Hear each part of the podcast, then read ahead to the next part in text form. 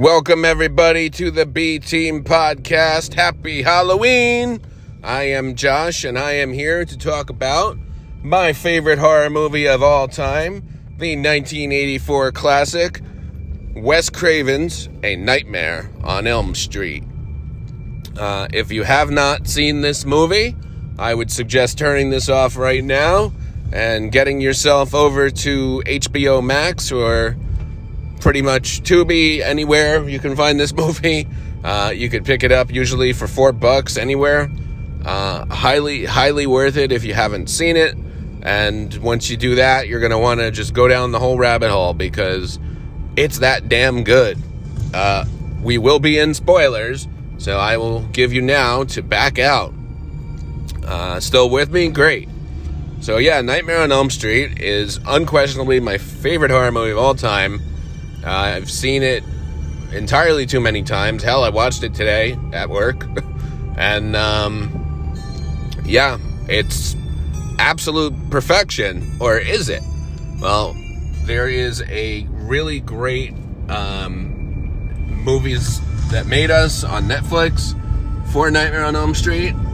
And you can see exactly how much of a absolute train wreck shit show it was getting that movie off the ground uh, Mr. Bob Shaye himself, in a much different timeline, a much different Bob Shaye, really had to just go above and beyond and wasn't able to pay people. It was kind of like the latter days of ECW, and um, the guy who was supposed to score the film took off with the money. I mean, it was just one thing after another. Some of the best effects in the movie um, came about as complete accidents. Um, one of them, the set broke and led to what is pretty much everyone's favorite shot, favorite kill in horror history. And um, yeah, it's just the stuff of nightmares. Um, so if you don't know Nightmare on Elm Street, it is, of course, the Freddy Krueger movie. Freddy Krueger was a child murderer in the town of Springwood, Illinois. And um, the parents and as we find out in later movies, if you do the math, parents and very, very young teenage parents and uh, a bunch of 12 year olds who are with him apparently get together and decide to hunt him down and trap him in his little janitor's shed and set him on fire.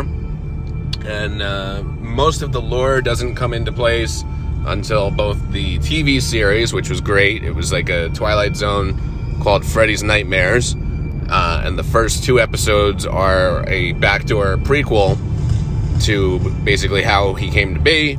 Uh, and then they explore that in the later movies. The first movie is pretty much all just one nightmare, although I would make the argument that it's two nightmares based on the ending that they went with.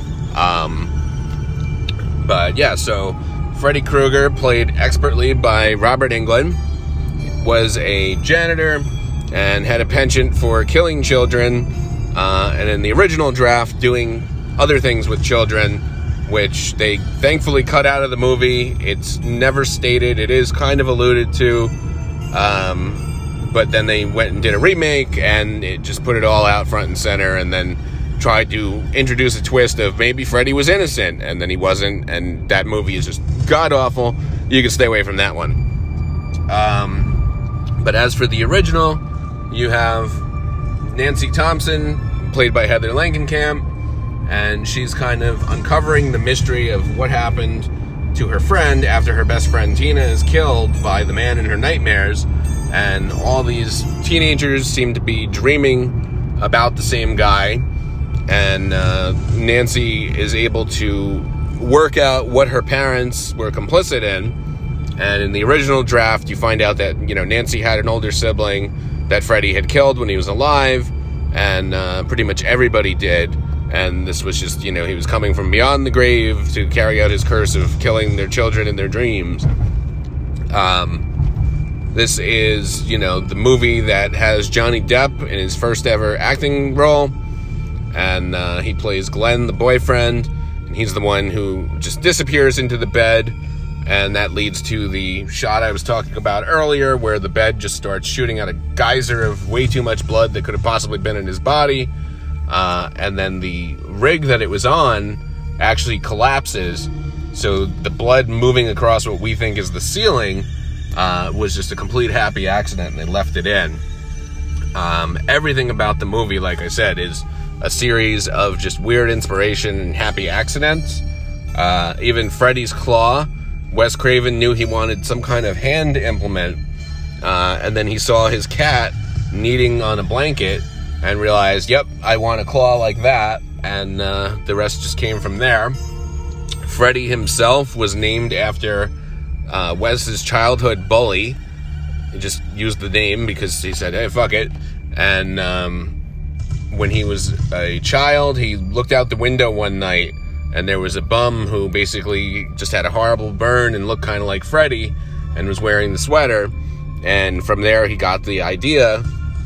Um, and then when they went to make the movie, there was a series of children um, who had been, I think, prisoners of war, and they were dying in their dreams or in their sleep rather and the only cause they could think of was just fright and nightmares so you know wes craven and new line decided we want to make that movie.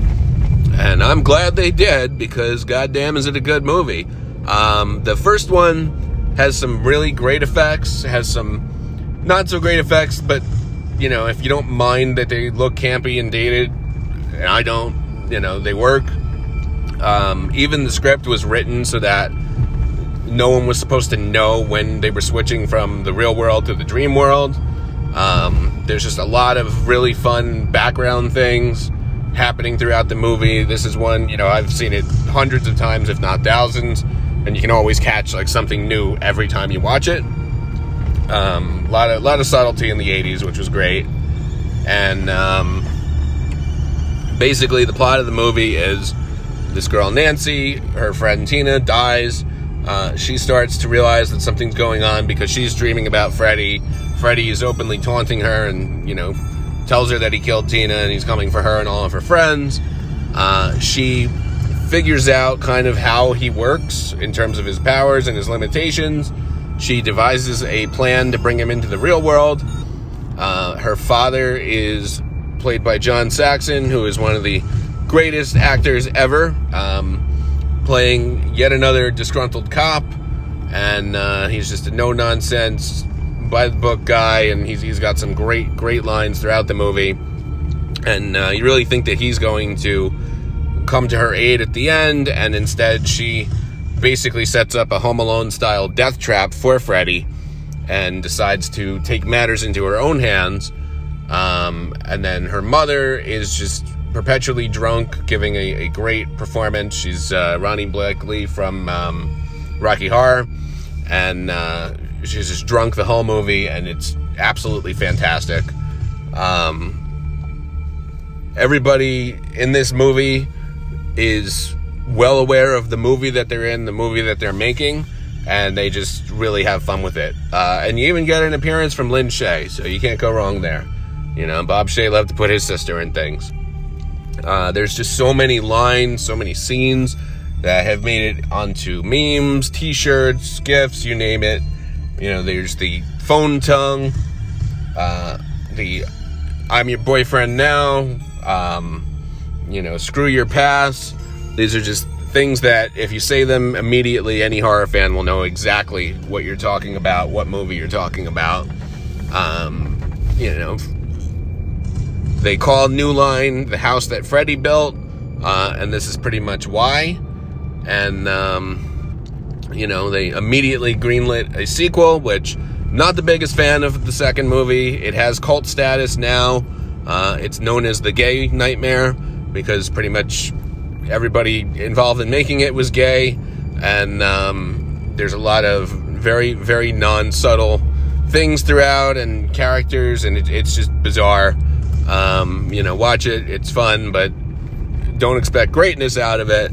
Uh, the opening scene and the ending of that movie are fantastic, but the one that everybody loves is the third one, which is Dream Warriors. I highly recommend that one. And then my second favorite uh, is actually part four, The Dream Master. Uh, and I have done a pretty extensive write up on that one, and it might get a, a full review in the near future. But maybe not the too near future because we are at the end of October and uh, there's only so much horror this podcast can take. But yeah, if you haven't seen Nightmare on Elm Street, I highly, highly recommend it. And um, it's definitely a great watch. The pacing is phenomenal. It's a short watch, which, you know, Justin loves those. And uh, it's Freddy Krueger, you know? Kids love him. He's like King Kong. So check out A Nightmare on Elm Street and have a happy Halloween.